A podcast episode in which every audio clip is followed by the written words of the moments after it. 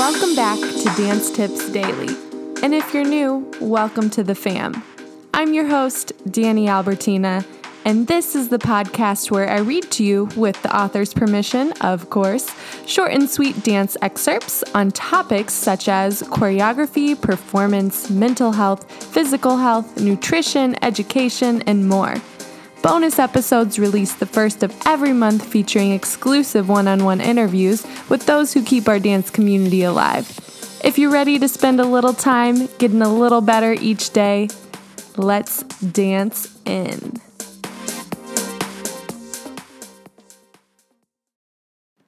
This is episode number 292 featuring thewholedancer.com Yoga as Cross Training for Dancers. It's May 19th, 2021, and we have a Wellness Wednesday tip for you here at Dance Tips Daily. Hi, DTD fam. Thank you so much for taking the time to join in today.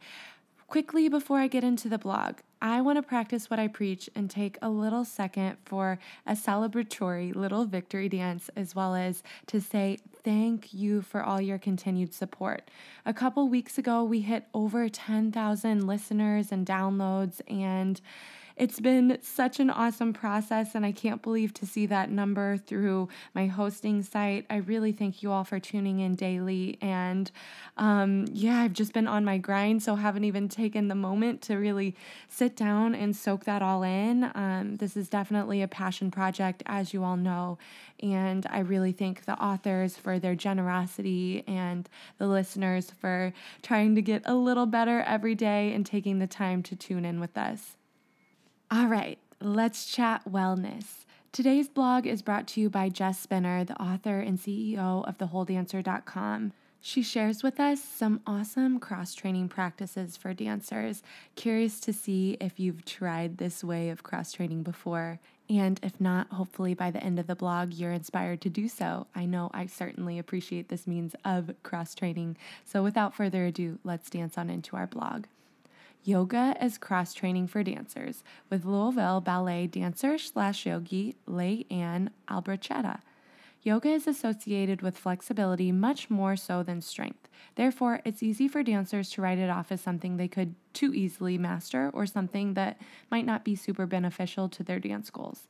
When you look at yoga from an insider's perspective, it's much more about the components of control and strength to support your flexibility. As a dancer, this could be an essential support for your dancing. I sat down with Leigh Ann Albrochetta and the Whole Dancer Facebook group to discuss the benefits of this practice for dancers. Leigh Ann with Louisville Ballet has been teaching and practicing yoga for many years. In our chat, she pinpoints the ways this form of cross training can support you not just in flexibility, but also in the building of your strength in dance. Beyond the physical benefits, it might provide dancers with significant psychological and emotional benefits as well. My personal experience in yoga provided some of the first times I was appreciating my body's abilities beyond how it looked. I was able to turn inward and feel my strength without worrying about creating a perfect shape. It took lots of trial and error and exploration to find classes and instructors I enjoyed, but the journey was well worth it.